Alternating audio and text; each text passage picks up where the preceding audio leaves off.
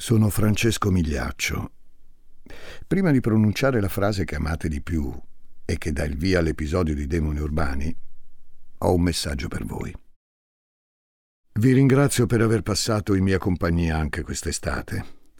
Nelle ultime settimane vi ho raccontato una serie di casi tenuti insieme da un filo rosso come il sangue. Quello delle relazioni sbilanciate, malate, tossiche, L'episodio di oggi conclude questo ciclo di storie, ma tornerò presto a parlarvene, questa volta dal vivo. Nel 2024 riprende il tour dello spettacolo teatrale Amori Tossici, che farà tappa in tante nuove città italiane. Trovate i biglietti sul sito di Ticket One. Vi aspetto.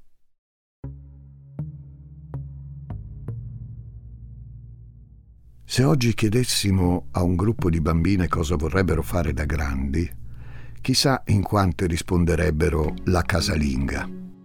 Un ruolo che esiste da sempre in ogni società, spesso sottovalutato, criticato, incompreso e stereotipato. Sono stati gli americani a mostrare il lato più glamour dell'essere casalinga. Mi vengono in mente le gonne a ruota, la messa in piega perfetta, il rossetto fiammante delle donne di casa ritratte nelle pubblicità degli anni 50, sempre sorridenti, sempre intente a sfornare una torta o un arrosto, con il filo di perle portato sopra il grembiule da cucina.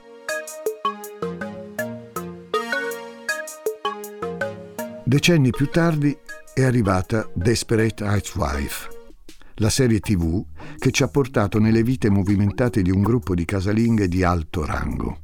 E qualche anno dopo, la prima stagione del reality show The Real Housewife of Beverly Hills ci ha mostrato che fare la casalinga in un quartiere di lusso può essere un'occupazione cui ambire. Feste da preparare, proprietà immobiliari da gestire, trattamenti estetici da prenotare, mantenere una certa immagine è un lavoro a tempo pieno per le mogli dei ricconi di Los Angeles.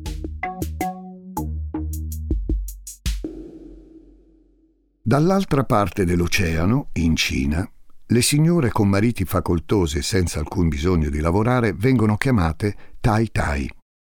Come il loro equivalente occidentale, le Tai Tai sono eleganti, hanno gusti costosi e passano le giornate in un universo parallelo a quello dei loro coniugi, che vedono poco, ma che rappresentano in società nel modo di vestire, nella scelta delle persone da frequentare e delle cose da comprare. I mariti hanno potere in azienda e in banca, le tai in casa e portano sulle proprie spalle la responsabilità degli status. Sono donne ambiziose, le tai che non si accontentano e che non rinuncerebbero mai al proprio ruolo, a nessun prezzo. Benvenuti a un nuovo episodio di Demoni Urbani.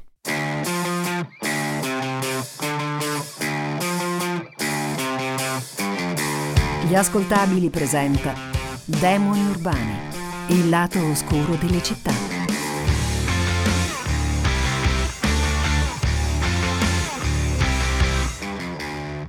Hi, I'm Daniel, founder of Pretty Litter. Did you know cats tend to hide symptoms of sickness and pain? I learned this the hard way after losing my cat, Gingy. So I created Pretty Litter, a health monitoring litter that helps detect early signs of illness by changing colors, saving you money and potentially your cat's life. Pretty Litter is veterinarian developed, and it's the easiest way to keep tabs on your fur baby's health right at home.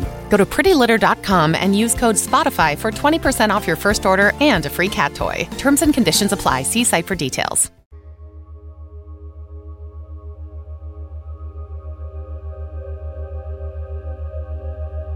Hong Kong è un luogo particolare, un mondo a sé stante, sia per la sua geografia che per la sua storia. Colonia britannica per più di un secolo, invasa dal Giappone durante la Seconda Guerra Mondiale, poi protettorato inglese indipendente fino al 1997, l'anno in cui Hong Kong è diventata regione amministrativa speciale della Cina. Hong Kong è un'area ristretta, più piccola della nostra Val d'Aosta per capirci, in cui l'influenza occidentale ha definito molti aspetti delle abitudini e della cultura del luogo.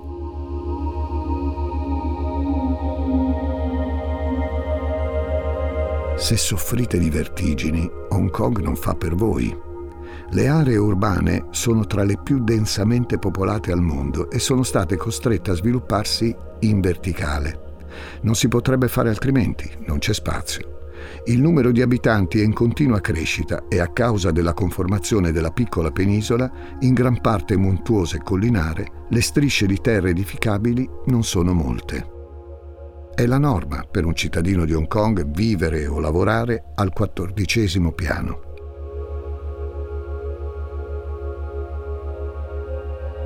Dei circa 7 milioni di residenti, il 95% è di etnia cinese. Seguono poi più di 250.000 persone provenienti da Indonesia e Filippine. La maggior parte di loro si trasferiscono a Hong Kong per lavorare come collaboratori domestici, personali di servizio, babysitter. Questo tipo di mansioni sono molto richieste da un'altra fetta della popolazione residente, gli expat occidentali.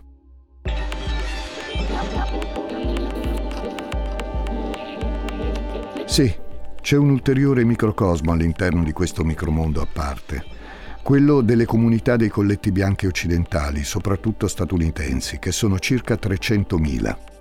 Hong Kong, infatti, oltre ad essere un paradiso naturale con la sua baia, le montagne e il verde rigoglioso, è anche un paradiso fiscale.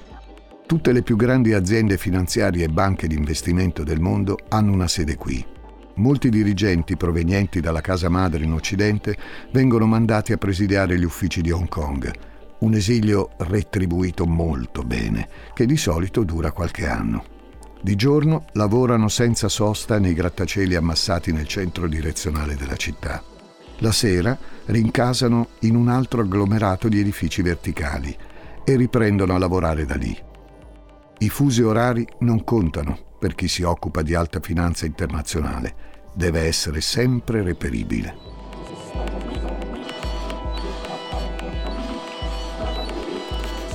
Parkview è una delle residenze più belle e rinomate di Hong Kong. Non è l'unica. Esistono altre costruzioni simili, create apposta per ospitare le comunità di occidentali e permettergli di vivere all'americana, anche in Estremo Oriente. Sono dei giganteschi non luoghi, Avete in mente come gli aeroporti, edifici costruiti per un fine specifico, tutti uguali e anonimi allo stesso modo, a prescindere da dove si trovino e da quanto lussuosi siano. Il bello dei non luoghi è che danno certezza, una sensazione di casa. Ovunque vai sai cosa ci troverai dentro. Ma Parkview è un non luogo un po' speciale si distingue dalle altre residenze per la sua posizione unica.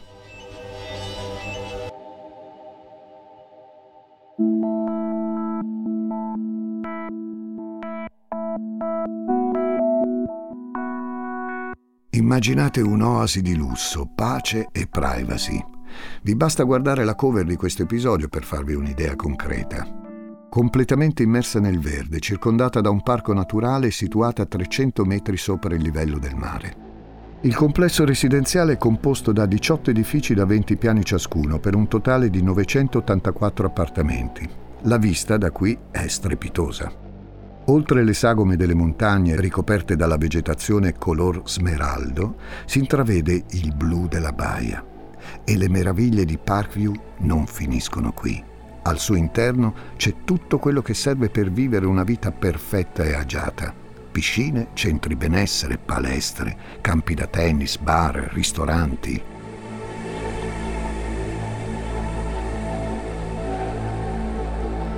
La struttura architettonica di Parkview fa pensare a una moderna cittadella arroccata su una montagnetta che domina la valle dall'alto. I 18 bastioni disposti in forma circolare delimitano i confini del regno delle Tai Tai americane. Le mogli dei finanzieri esercitano il loro potere in questa comunità esclusiva. Riempiono le loro giornate prendendosi cura della casa, dei figli e delle apparenze. Vivono sospese in questo non luogo in cui cercano di replicare la vita lasciata negli Stati Uniti. È questo il palco su cui va in scena il nostro racconto che potrebbe benissimo essere una tragedia greca in chiave contemporanea. Chiudiamo allora il prologo e facciamo entrare i protagonisti. Quando Robert Kissel rincasa nell'appartamento di Parkview, le luci sono già spente. Come prima cosa, con una mano si allenta il nodo della cravatta, mentre con l'altra si versa un bicchiere del suo drink preferito, uno scotch single malt. È il suo primo momento di pausa dopo più di 12 ore in ufficio. Cerca di gustarsi appieno la sensazione dell'alcol che gli ravviva il corpo. Sa bene che riceverà almeno altre tre o quattro chiamate di lavoro prima di poter andare finalmente a dormire. Il tintinnio del bicchiere è l'unico suono nella casa. I bambini dormono nelle loro camerette. Anche Nancy, la moglie di Robert, è già a letto, ma ancora sveglia. Fissa il soffitto, nel buio. Ha sentito che il marito è rientrato e quando arriverà nella stanza farà finta di dormire. Non ha voglia di parlare, di discutere, men che meno di fare sesso. Anche lei ha avuto una lunga giornata ed è stanca.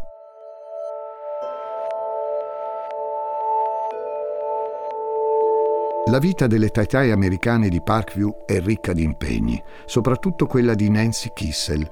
Ha quasi 40 anni, è molto dinamica, divide il suo tempo tra la sinagoga e la scuola dei figli, la Hong Kong International School, dove segue diverse attività come volontaria. Poi ci sono i ritrovi con le altre mamme, i circoli, i comitati e le lezioni di sport dei bambini. Tutto si svolge all'interno della fortezza di Parkview. Il resto di Hong Kong, o meglio, la vera Hong Kong, resta lontana e non interessa granché né a Nancy né alle altre. Tutto quello di cui hanno bisogno è lì.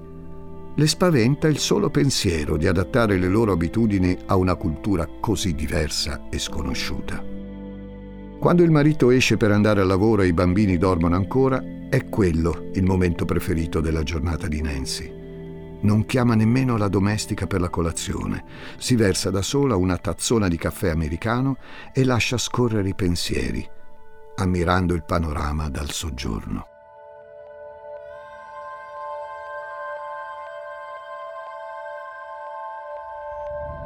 Ecco quello che ha sempre sognato insieme a Robert quello per cui ha rinunciato alle sue ambizioni lavorative e dato tutta se stessa.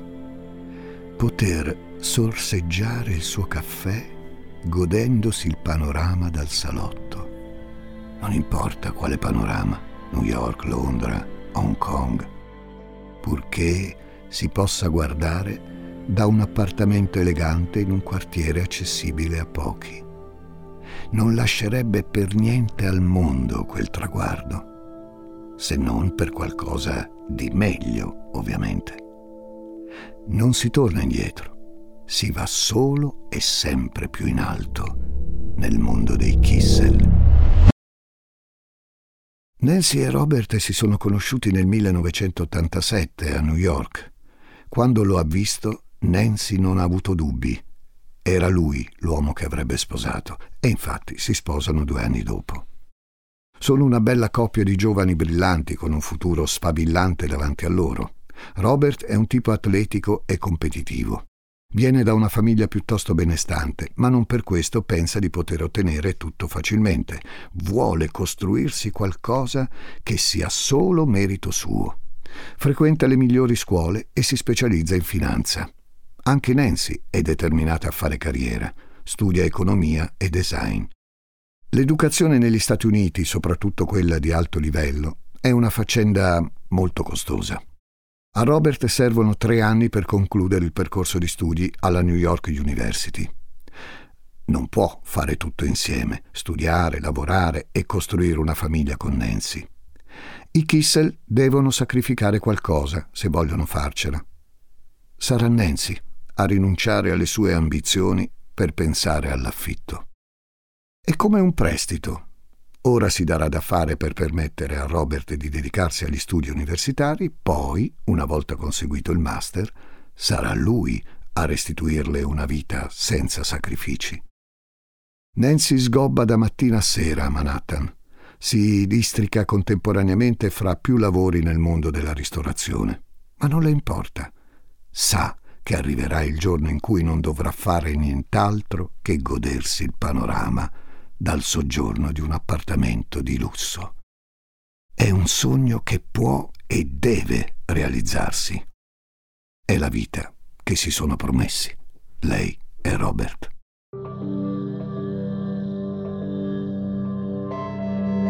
Gli americani dicono power couple per indicare una coppia in cui entrambi sono persone di successo e influenti nel proprio campo. Temo che in italiano non esista un termine che calzi così a pennello ai Kissel. La carriera di Robert in finanza va subito alla grande. Lo assumono alla Goldman Sachs, una delle banche d'affari più importanti al mondo.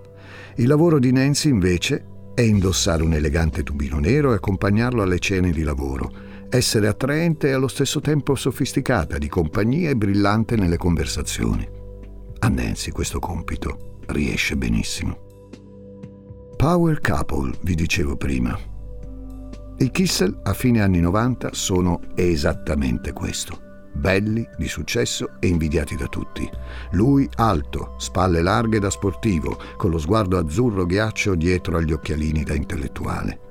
Lei, minuta, fisico tonico, con il sorriso smagliante e i capelli tinti di biondo, quel biondo che solo i ricchi si possono permettere perché significa almeno una visita a settimana dal parrucchiere per mantenerlo.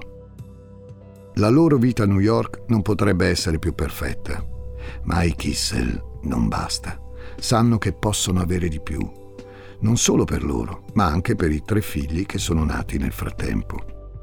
La vera svolta arriva nel 1997, quando Robert viene assegnato alla sede di Hong Kong della Goldman Sachs.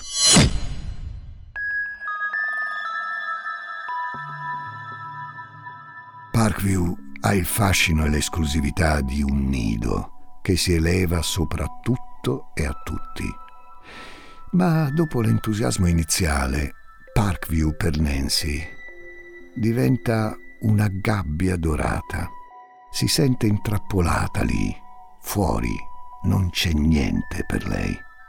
Sì, a Hong Kong parlano inglese, ma quello non è il suo mondo, non è il suo modello di società. Le manca New York le va sempre più stretto quel surrogato di American Way che trova solo nel gruppo delle mogli degli uomini d'oro di Parkview, con cui si trova per sorseggiare un calice di champagne, mentre i bimbi giocano in piscina, guardati a vista dalle tate.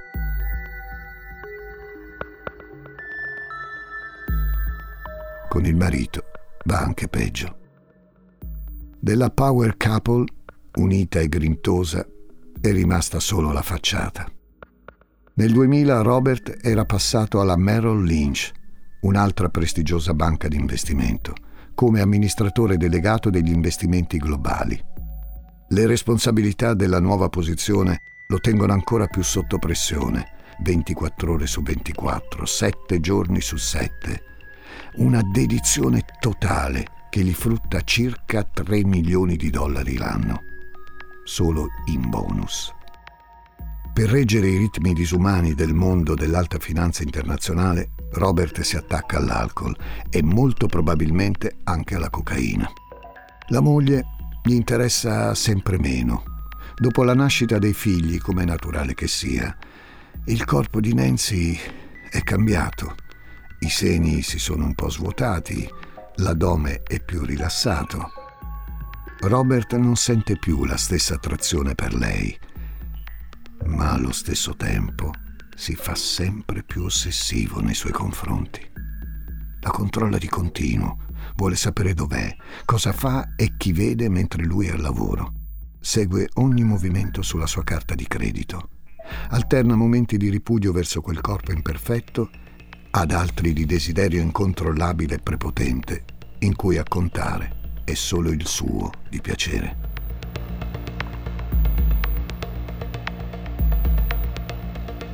I Kissel, volendo, hanno i mezzi per risolvere i loro problemi. Un intervento di medicina estetica, terapia di coppia, una vacanza senza figli. Si dice che i soldi non comprano la felicità, ma di certo permettono di comprare buoni antidoti contro la tristezza. Nel peggiore dei casi potrebbero anche separarsi, eppure non riescono a dirsi di no. Nancy resta infelice tutto il giorno rinchiusa tra i palazzoni dorati di Parkview, mentre Robert passa tutto il suo tempo al lavoro, ugualmente infelice all'idea di tornare a casa la sera.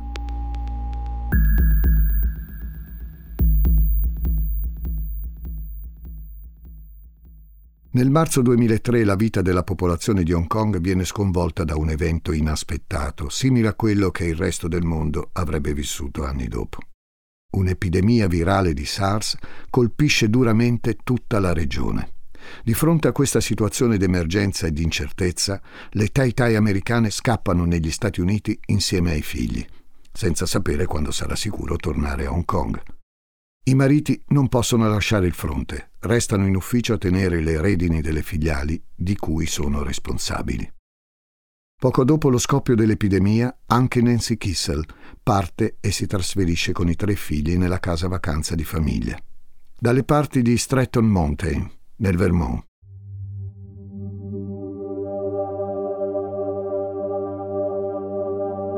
È tutto così diverso senza Robert. Nancy si sente meglio. Non le manca la routine nella gabbia dorata di Parkview, anche se dover restare in Vermont a tempo indeterminato con i bambini può diventare noioso alla lunga. Ma è una noia diversa, che in America sa come far passare. Decide di far installare un impianto di home theater di ultima generazione nel salone. L'elettricista che si occupa dell'installazione è un uomo del posto, Michael Del Priore. Michael Del Priore è di tutt'altra pasta rispetto a Robert Kissel. Ha già due matrimoni alle spalle e viene da una classe sociale ben diversa. Alcune donne della zona sostengono non sia niente male. Ha il fascino dell'uomo un po' grezzo, in grado di farti sentire protetta anche Nancy lo pensa. Non è tanto una questione fisica, è come la fa sentire, compresa, desiderata, coccolata, libera.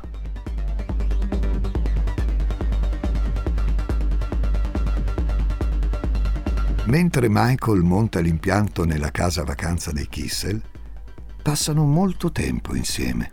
Le pause caffè si trasformano presto in ore di chiacchiere e Nancy si confida con lui. La scintilla è stato un commento di Michael che ha detto a Nancy di rivedere in lei la stessa aria afflitta che aveva sempre sua madre dopo che veniva picchiata dal marito alcolista. Robert non ha mai guardato Nancy con la stessa attenzione. Ora sente di potersi aprire completamente, di poter mostrare quei lati di sé che non ha mai mostrato e Michael diventa per lei anche la spalla su cui piangere. Con le altre Tai Tai di Parkview non poteva permettersi di farlo. In quella comunità di eletti si condividono solo gioie e trionfi. Il dolore e i problemi non esistono. Ma in Vermont, con Michael, è diverso.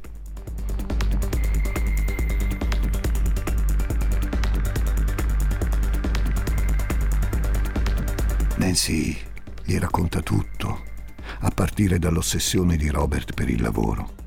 Come quella volta nel 98 in cui era incinta. Il termine della gravidanza sarebbe coinciso con un viaggio di business in Corea del marito che per questo motivo aveva insistito perché Nancy si facesse indurre il parto in anticipo. Lei si era opposta e Robert aveva reagito tirandole un pugno che aveva schivato per un pelo. Poi però ci sono state altre volte in cui non c'è riuscita. C'è anche l'abuso di alcol e cocaina, un'abitudine che Robert aveva preso al college per sostenere la fatica dello studio e i ritmi frenetici della sua vita a New York in quel periodo. Da quando si sono trasferiti a Hong Kong la situazione è peggiorata. Robert è perennemente stressato, ha scatti d'ira incontrollabili, se la prende per qualsiasi stupidaggine e non solo con lei, anche con i bambini. Quando poi sono in camera da letto, sfoga tutta la sua violenza su Nancy. Insiste per fare sesso anale, forse per cercare un'attrazione nuova, forse perché così non deve neanche guardarle in faccia o sopportare quei seni cadenti. A Nancy non piace quella pratica sessuale, ma impara a subirla in silenzio, per timore di far arrabbiare Robert ancora di più e chissà con quali conseguenze.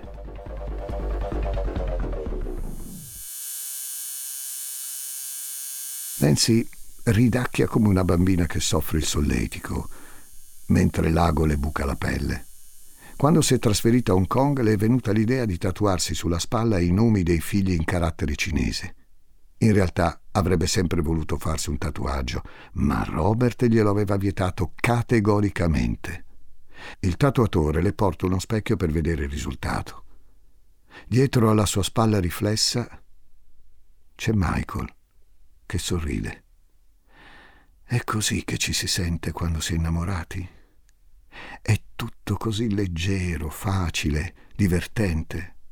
Con il passare dei mesi, la tenera amicizia con l'elettricista si è trasformata in qualcosa di più.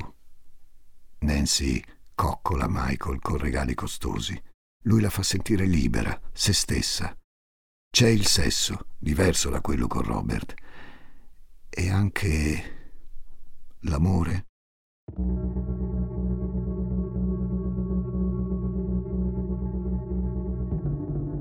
La favola di Nancy e Michael in Vermont si conclude alla fine di luglio. Dopo quasi sei mesi l'emergenza SARS è rientrata ed è sicuro tornare a Hong Kong. Michael è stato un rifugio meraviglioso al suo triste matrimonio. L'ha aiutata molto ma Nancy sa benissimo che la storia con lui non sarebbe potuta durare. Imbarcarsi in un divorzio, contendersi figli e proprietà con uno che può permettersi i migliori avvocati d'America, ricominciare tutto da capo a 40 anni e poi che vita potrebbe darle un elettricista che vive in un parcheggio per roulotte? No, non se ne parla. Non può buttare via così tutto quello per cui si è sacrificata per anni. Il suo posto adesso è ancora a Parkview, accanto al marito Robert, a fare la Tai Tai.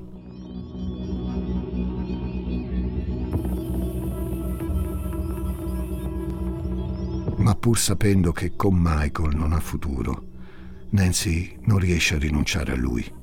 Anche dopo essere tornata a Hong Kong, restano in contatto via email e per telefono. La donna compra apposta un nuovo cellulare e per non farlo scoprire al marito si fa inviare le bollette all'indirizzo della scuola dei figli. Una precauzione inutile. Perché Robert sa già tutto. Mentre Nancy era in Vermont, aveva assunto un investigatore privato americano per tenerla sotto controllo. Ora che è tornata, può anche leggere gli scambi email tra lei e l'amante, perché ha fatto installare un programma di spyware sul computer di casa. Verso la fine dell'agosto 2003, l'investigatore privato Frank Shea riceve una chiamata dal suo cliente di Hong Kong, Robert Kissel. L'uomo sospetta che la moglie lo stia avvelenando. Ultimamente il suo solito scotch single malt della sera ha un sapore diverso. Frank gli spiega che c'è solo un modo per verificare e togliersi ogni dubbio. Deve raccogliere un campione del liquido, fare un prelievo di sangue e urine e mandare tutto a un centro analisi specializzato. Dall'altro capo del telefono, Robert tentenna. Sembra deluso da quella risposta. L'investigatore, perplesso, si chiede cos'altro si aspettasse un uomo intelligente e razionale come Robert Kissel. Una formula magica? No, non può farlo. Come ha potuto anche solo pensarci? Certo, se lui morisse, lei diventerebbe l'unica beneficiaria di un patrimonio da circa 18 milioni di dollari, che le permetterebbe di fare tutto ciò che vuole, tornare negli Stati Uniti per spassarsela e avere una vita comoda senza sforzi con il suo amante. Robert si fa divorare dai sensi di colpa che però non bastano per scacciare la paranoia.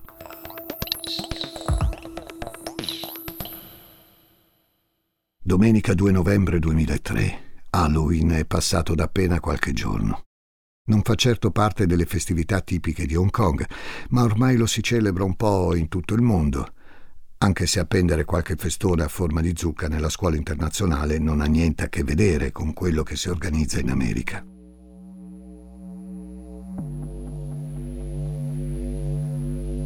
È una domenica pomeriggio tranquilla per i Kissel. Robert è a casa ma ha delle chiamate di lavoro fissate verso sera, come sempre. A metà pomeriggio si presenta alla porta Andrew Tanzer con la sua bambina. Anche lui vive a Parkview con la sua famiglia. Si tratta di una visita breve, giusto per un saluto. Poi anche lui deve dedicarsi al lavoro. I due uomini scambiano qualche chiacchiera e arriva presto l'ora di andare.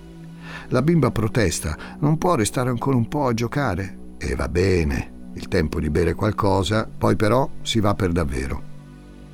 Una delle figlie dei Kissel sbuca dalla cucina con due invitanti bicchieroni colmi di milkshake che consegna ai papà. Una bevanda dolce e golosa, più per bambini che per adulti. Robert ed Andrew si concedono quella merenda un po' infantile prima di tornare nel loro mondo dei grandi, fatto di soldi e cose serie. Andrew la scola in un sorso buonissima. Sa di banana e panna. Si sentono dei biscotti sbriciolati e fragole. Sono quelle che danno il colore rossastro? Nancy si affaccia sul soggiorno della cucina e risponde divertita. Sì, le fragole le ha messe per dare un tocco sanguinario, in onore di Halloween che è appena passato. Fanno parte della sua ricetta segreta. L'ingrediente misterioso? Eh beh, non può dirlo, altrimenti che ricetta segreta sarebbe? Andrew Tanzer scoppia in una risata e finisce di svuotare il bicchiere. Ringrazia Kissel. È davvero ora di andare. Il giorno seguente Robert Kissel non si presenta al lavoro. Non si era fatto vivo nemmeno nelle call programmate per la sera prima e la cosa è sembrata molto strana ai colleghi. Non è da lui, quantomeno avrebbe avvisato. Inoltre ricopre un ruolo manageriale determinante. Non può sparire così.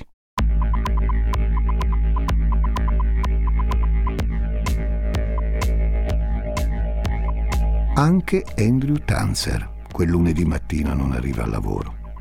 Entrerà più tardi in ufficio. Non si sente bene si è svegliato rintronato e non ricorda niente della sera precedente.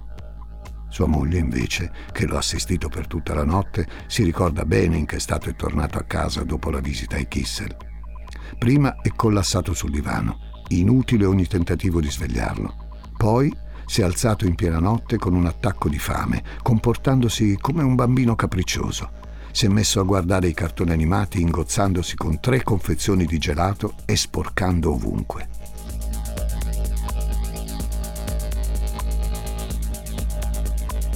Mercoledì 5 novembre Robert Kissel non è ancora tornato a lavoro e non è rintracciabile. Un collega segnala alla polizia la sua scomparsa. Non ci aveva già pensato la moglie?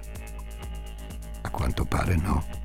Nel momento in cui gli agenti contattano Nancy Kissel, risponde che nel tardo pomeriggio di domenica 2 novembre lei e il marito avevano fatto una litigata furiosa che si era conclusa con Robert che è uscito di casa sbattendo la porta non hai idea di dove si trovi.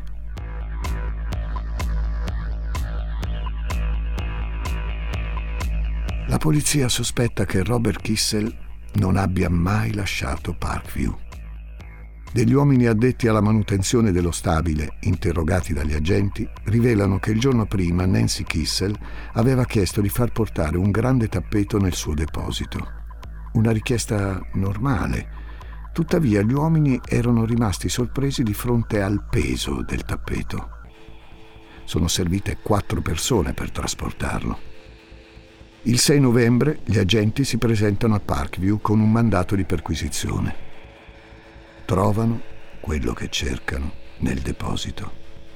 La stanza sembra la cantina di qualsiasi famiglia, zeppa di cose che non si usano più, impilate distrattamente una sopra l'altra. Accanto alla parete c'è un tappeto orientale arrotolato, tenuto insieme da una corda e dal nastro adesivo trasparente. Ammucchiati sopra un cuscino e un borsone pieno di lenzuola e vestiti. Niente di strano, se non fosse per la forma un po' troppo voluminosa del tappeto arrotolato. Lì dentro, impacchettato tra sacchetti e involucri di plastica, c'è il cadavere di Robert Kissel. Nancy Kissel viene arrestata con l'accusa di omicidio. La notizia fa velocemente il giro degli appartamenti di Parkview. Questo non luogo prevede di ospitare solo famiglie perfette, soddisfatte e felici. Non c'è spazio per il conflitto, né per il fallimento. Se qualcosa non va, si deve nascondere lo sporco sotto il tappeto. Ma nessuno si aspettava che Nancy lo avrebbe fatto. Letteralmente. L'autopsia risponde alla domanda che tutti si sono fatti. Come c'è finito Robert Kissel in quel tappeto? Nel suo corpo viene rilevata una quantità impressionante di sostanze intossicanti, tra cui un potente antidolorifico, un sedativo, un sonnifero, un antidepressivo e del Roipnol.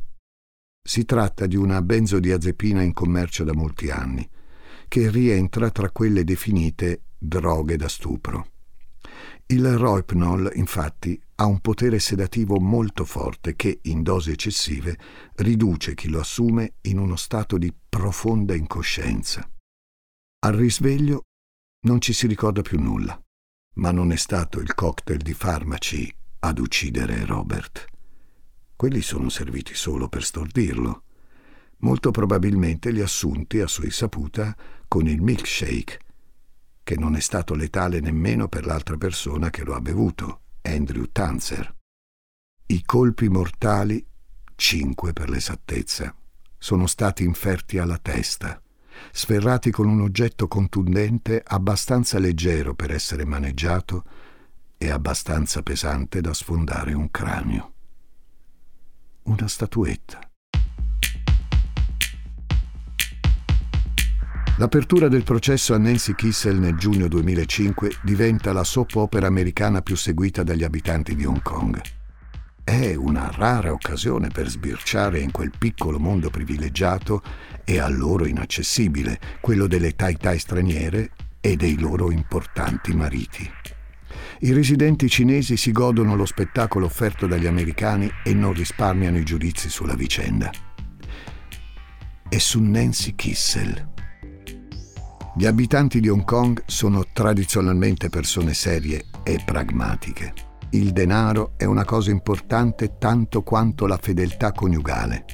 Non hanno dubbi sulla colpevolezza della signora Kissel, che si è macchiata di un crimine spregevole e di cattivo gusto.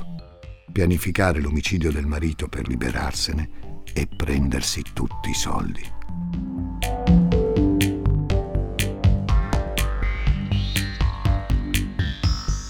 Che pensino quello che vogliono. Non c'è nessun testimone. È Nancy l'unica a poter dare una versione della verità. Lei ammette di aver colpito il marito con una statuetta decorativa, ma nega la premeditazione, si è trattato di un gesto di legittima difesa. L'avvocato che la rappresenta punta sulla responsabilità ridotta, una possibilità prevista dal sistema legale di Hong Kong, che consente di ridurre la colpevolezza dell'imputato quando un crimine è stato commesso in circostanze straordinarie. È Nancy stessa, dal banco degli imputati, a descrivere quelle circostanze straordinarie. Tra le 17.15 e le 18.15 di domenica 2 novembre 2003, lei e Robert sono rimasti da soli in casa. Andrew Tanzer è già andato via e i figli sono fuori con la tata. L'uomo si avvicina a Nancy mentre è in cucina, impugnando una mazza da baseball. Le comunica di aver richiesto le pratiche per il divorzio. I bambini rimarranno con lui. Lei non è adatta per prendersene cura. E la mazza da baseball? Beh, quella gli serve per difendersi da Nancy. Ha previsto che darà di matto alla notizia. Dopo aver sganciato la bomba, Robert lascia la cucina e va verso la camera da letto, come se niente fosse. Nancy lo segue tempestandolo di domande. In che senso divorzio? Cosa vuol dire che non è adatta a occuparsi dei suoi figli? la risposta arriva rapida e dolorosa. Robert le tira uno schiaffo. Parte una colluttazione tra i due. Nancy riesce ad afferrare la statuetta appena prima che il marito la scaravente a terra e la trascini in camera. Le sale sopra, la blocca faccia in giù col suo peso e la violenta. Nancy, in un gesto disperato, tira colpi all'indietro con la statuetta, senza nemmeno guardare.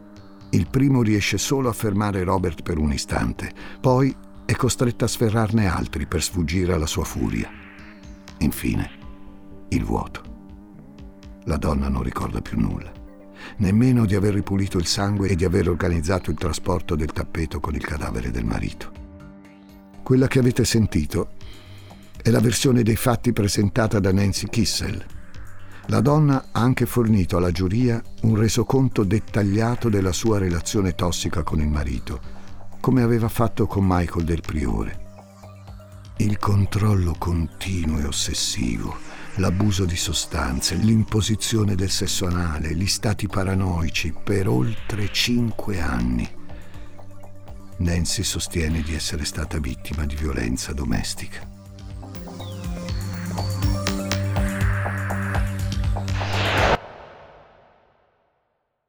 Mie cari e mie care, ci troviamo di fronte a una faccenda molto delicata. Robert Kissel abusava della moglie? Non è da escludere. Ad ogni modo, non potremmo mai saperlo. Il ritratto di Robert che forniscono amici e colleghi è molto diverso da quello fatto da Nancy. Non sembra stiano parlando dello stesso uomo. Solo lei può sapere chi fosse davvero suo marito. Quello su cui possiamo concentrarci è il momento dell'omicidio. Perché una cosa è certa.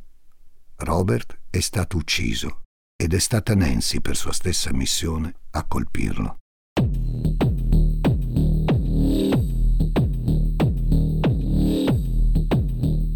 Ci sono due elementi principali che sostengono la tesi dell'accusa.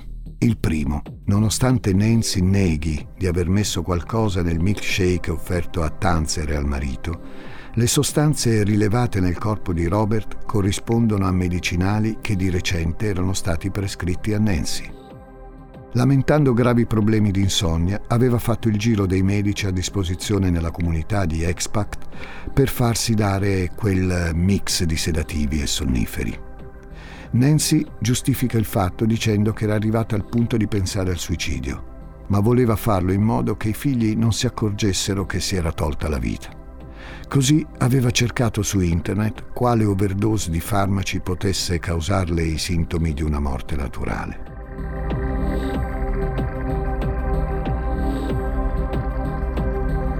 Il secondo. Le prove forensi dimostrano come Robert fosse in posizione prona quando è stato colpito alla testa e non erano presenti ferite da difesa sul suo corpo. Infine, non dimentichiamo il presunto movente. 18 milioni di dollari con cui rifarsi una vita, con o senza l'amante. La giuria composta da sette uomini e cinque donne di Hong Kong prende la sua decisione il 1 settembre 2005, in otto ore. Nancy Kissel è colpevole e viene condannata all'ergastolo. Non le è riconosciuta nessuna attenuante. La donna sconta la sua pena nel Tai Lime Institute for Women, un edificio moderno immerso tra le colline, con uno specchio d'acqua vicino, un po' come a Parkview. Alla fine Nancy è passata da un non luogo a un altro.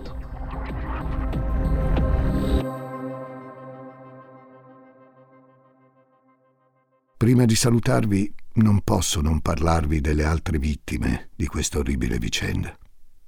I tre figli di Nancy e Robert sono rimasti invischiati nelle conseguenze della relazione tossica dei genitori, incapaci di affrontare il loro rapporto. Con il padre morto e la madre in carcere, i bambini vengono fatti tornare negli Stati Uniti, dove scoppia una battaglia legale per la loro custodia. A contenderseli, da un lato i genitori di Nancy, dall'altro il padre e i fratelli di Robert.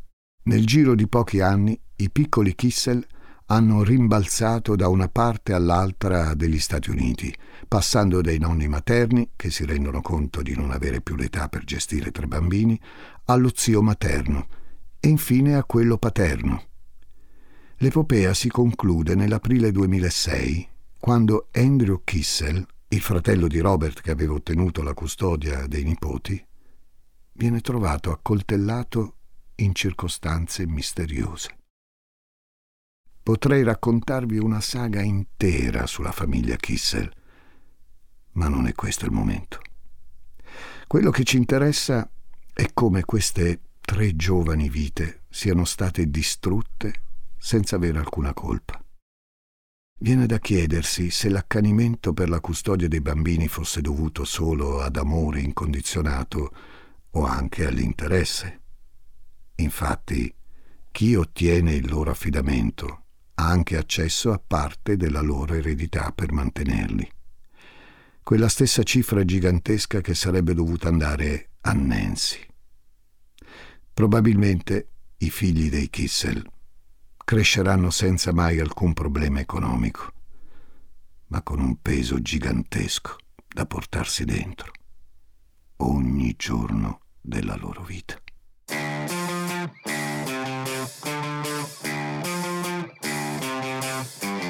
Le musiche di questo episodio sono di Algoritmo, un progetto di Massimiliano Pabbianco.